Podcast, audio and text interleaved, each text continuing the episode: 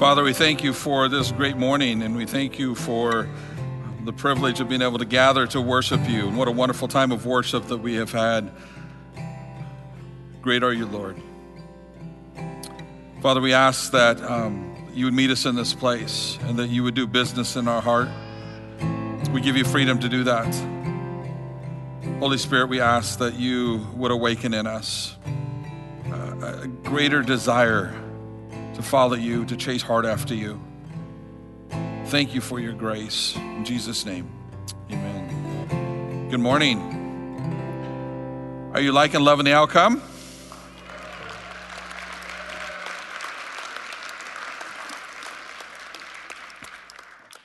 I didn't know that they were going to announce uh, the hot tub. So if you do come over, uh, please let us know ahead of time.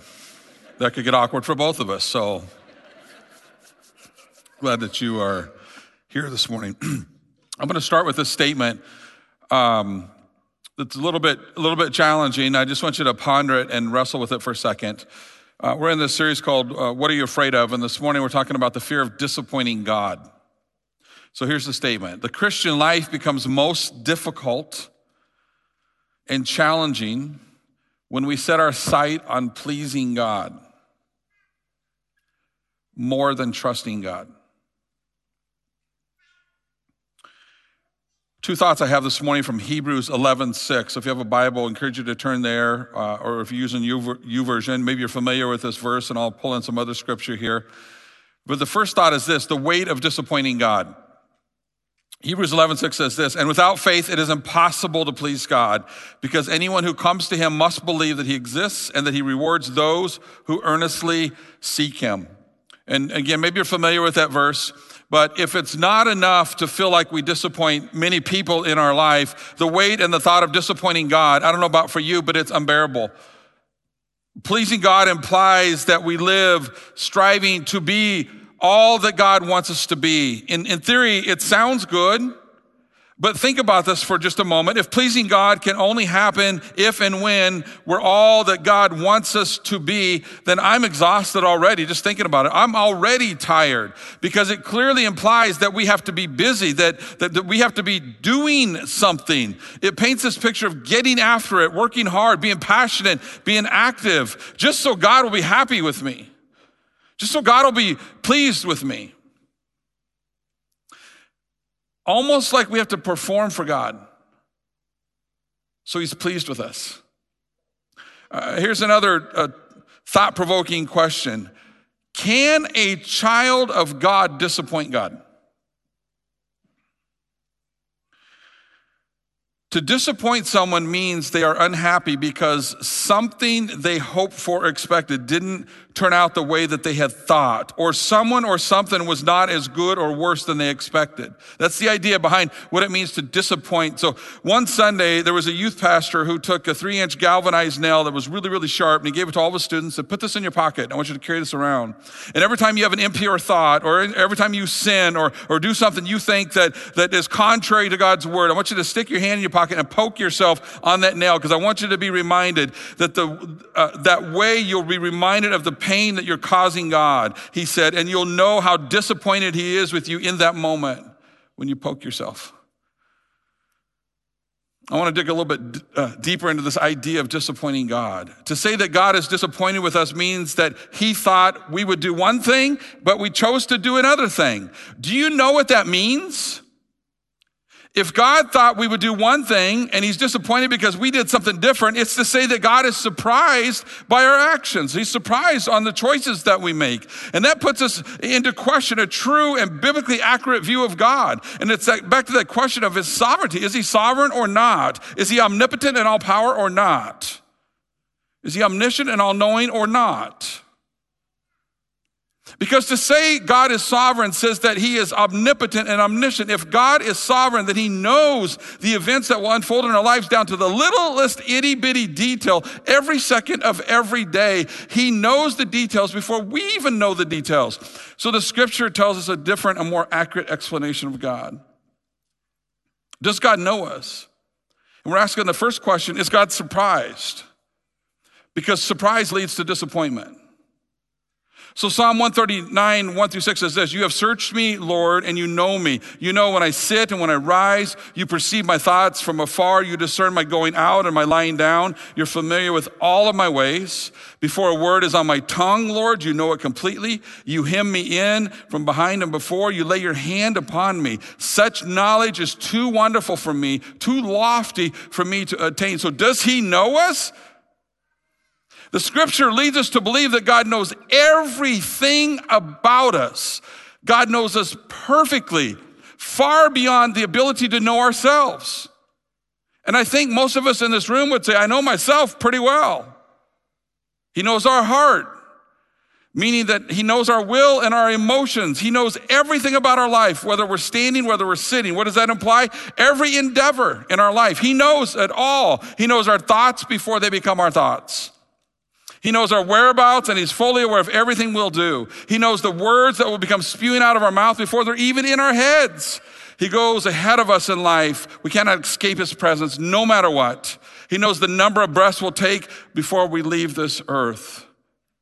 Is God surprised? Is, is, does this surprise lead to disappointment? Friends, there's no surprising God. Scripture assures us that God is fully aware of us. So let's take that one off the table. So if God can't be disappointed because he, he is surprised by our actions and behavior, maybe he can be disappointed in us because of our sin.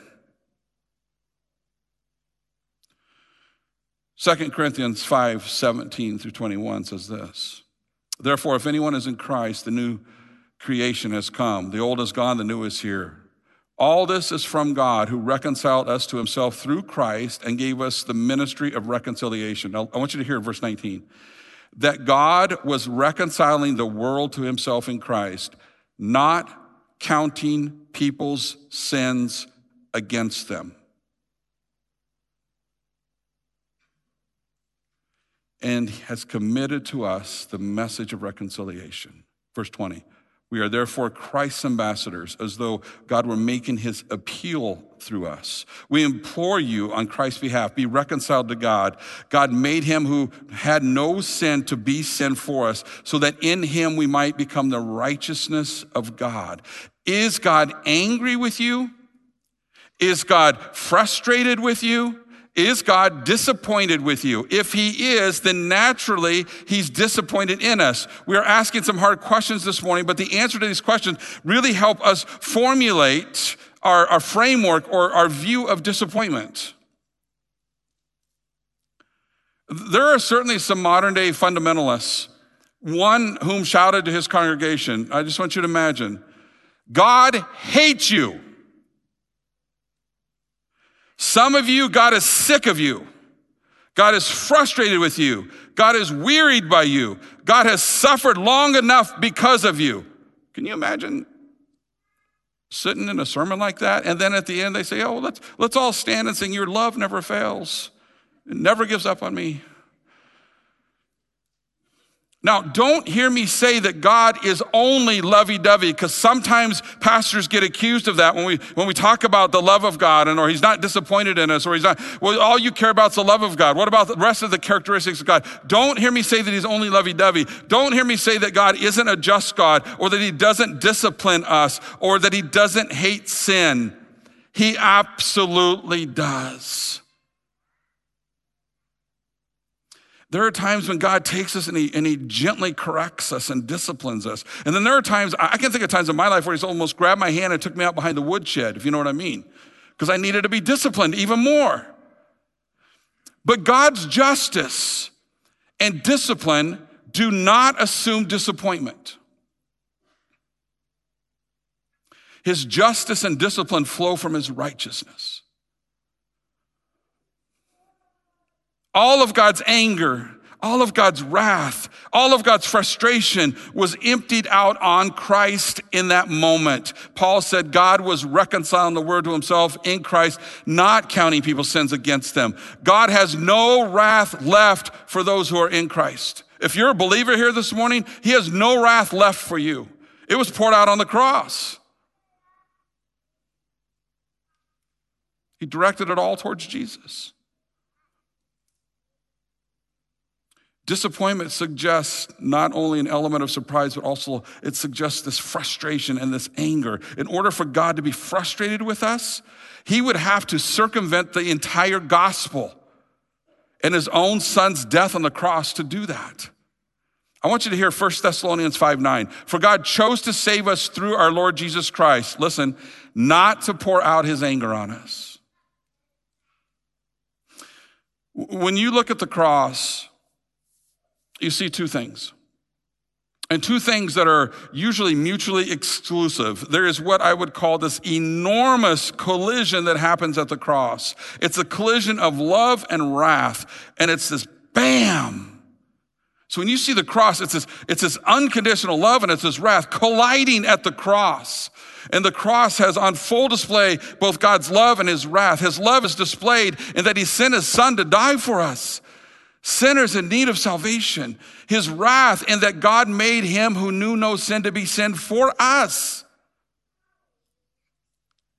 not counting our sins against us. So the cross is this beautiful display of the full counsel of God. But pastor, what about Hebrews 11:6? It is impossible to please God is what it says. It seems conflicting. Hebrews 11:6 and without faith it is impossible to please God. Why would a person believe that they could disappoint God?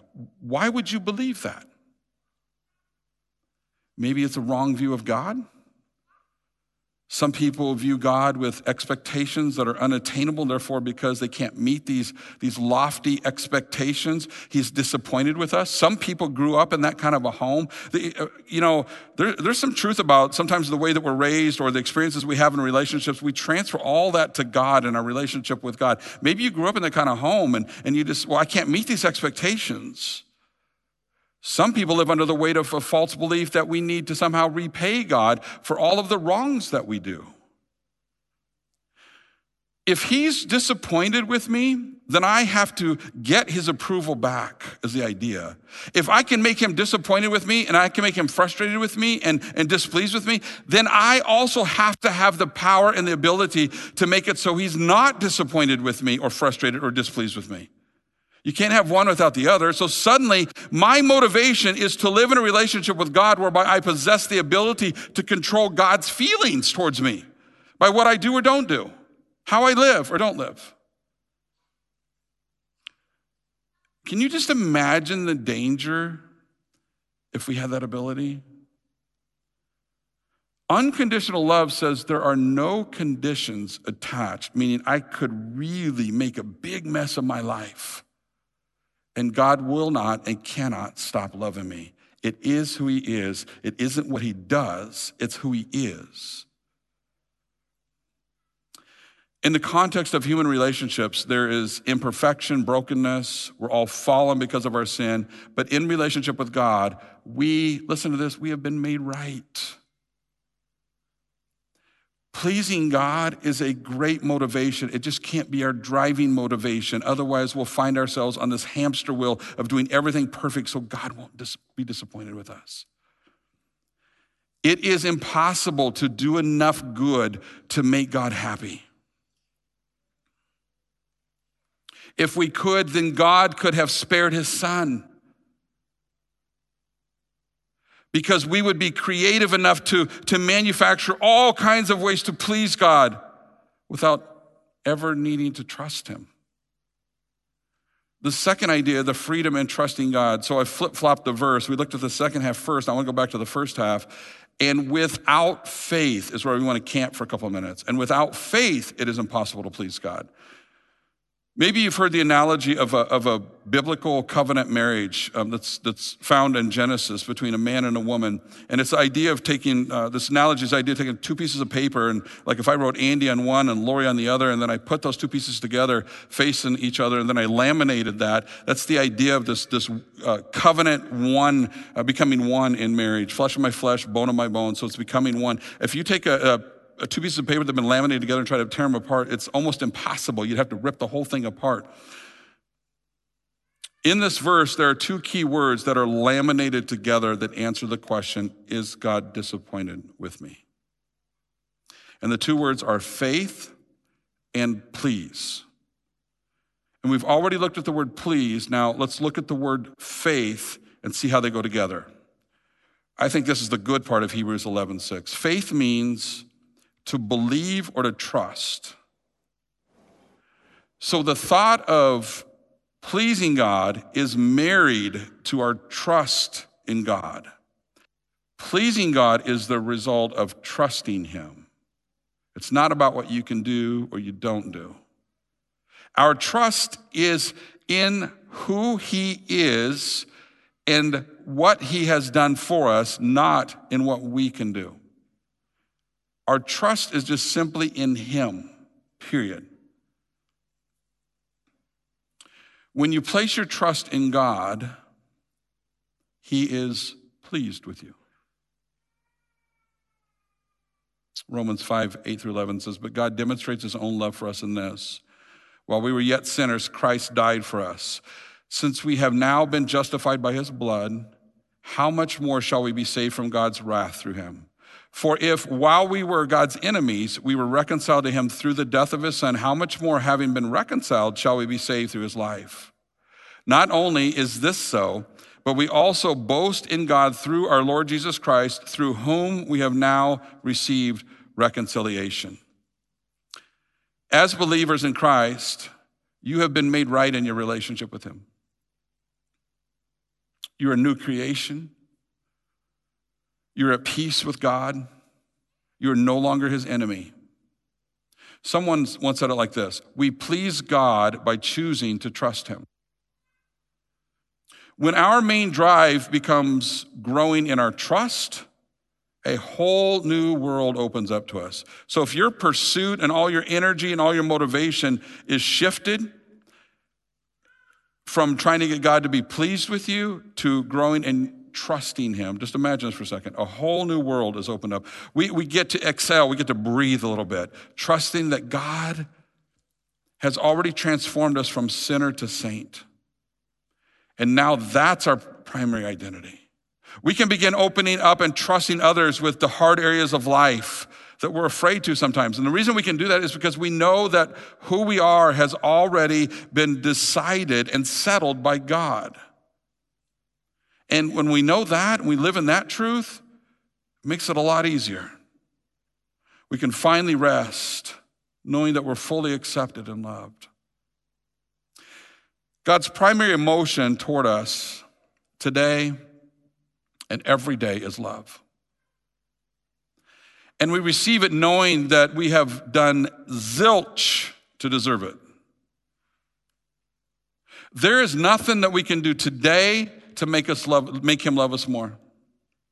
And nothing we might devise to make him love us less. He simply loves because he is love. That's just who he is. As the late Brennan Manning described God in his classic book, The Ragamuffin Gospel, he says this He is not moody, he knows no seasons of change. He has a single relentless stance toward us. He loves us. He's the only God man has ever heard of who loves sinners. False gods, the gods of human manufacturing, despise sinners. But the Father of Jesus loves all, no matter what they do. But of course, this almost too incredible for us to accept. He goes on and says this because his love is so incredible and incomprehensible, many have swung in the wrong direction have created a God who either seethes at our failings and falters, blunders, and mishaps, a God who peers over our shoulders, whispering, You're going to have to pay for that. A God who is irritable and rigid, perhaps resembling our earthly fathers. But this is not the God of the gospel. Allow me to throw a twist in here when it, when it comes to us and it comes to God and it comes to the possibility of him being disappointed with us. What if God were in fact not disappointed with us, but rather disappointed for us? The Bible indicates that he wants for us what he sees best. He wants us to experience a life of joy, abundance, and fulfillment, but he recognizes that we often choose paths that lead us away from the very things that he has for us, right? Imagine applying this idea of God being disappointed for us rather than at us. Imagine you have a friend uh, who has cheated on their spouse and they come to you and they say, Do you think God is disappointed with me? And you respond by saying, I believe God is disappointed for you. And then they respond, What do you mean by that?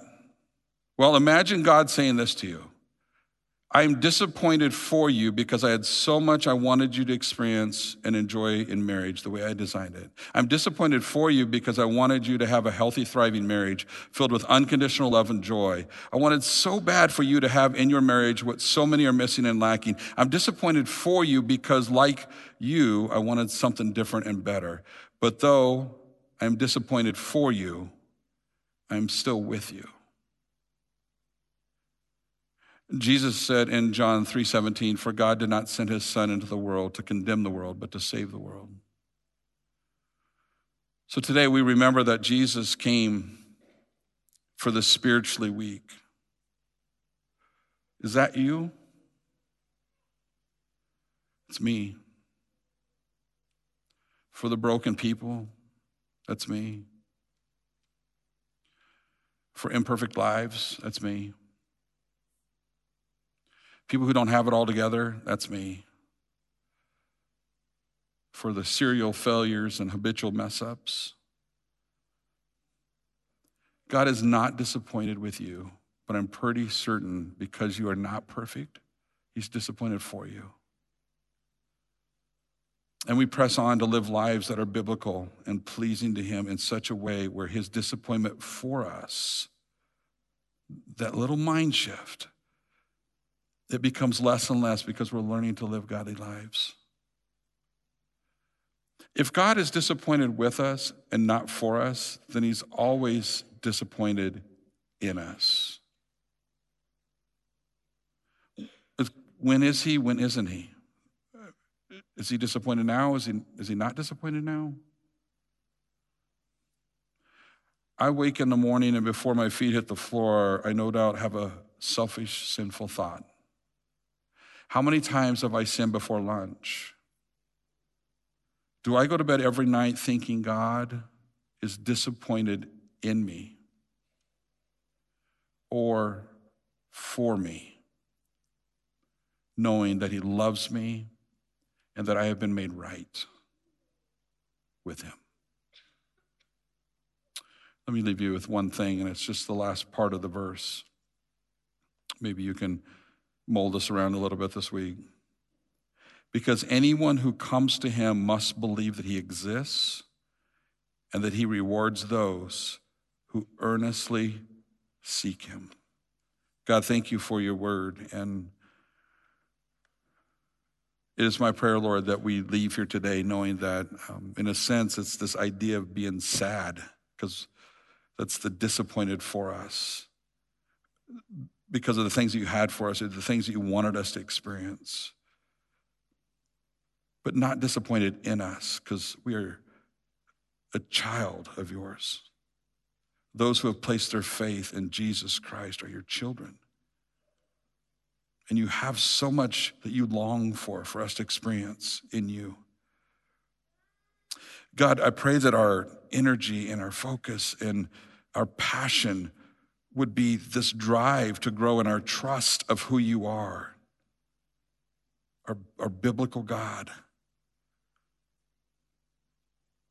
Thank you, God, for your forgiveness. And, and I, I pray, Lord, that none of us leave this room thinking, oh, now I get to go live however I want.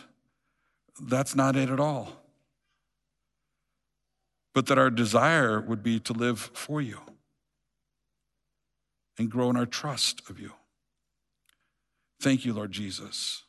I pray that you would continue to do a deep work in us, knowing that we are messed up people that can gather in a place like this, each coming in with our own story, and that you meet us right where we're at. Every single one of us. Even if we come to church and we put on this happy face and we present to everybody else that, man, everything's great, that you know us and you meet us there.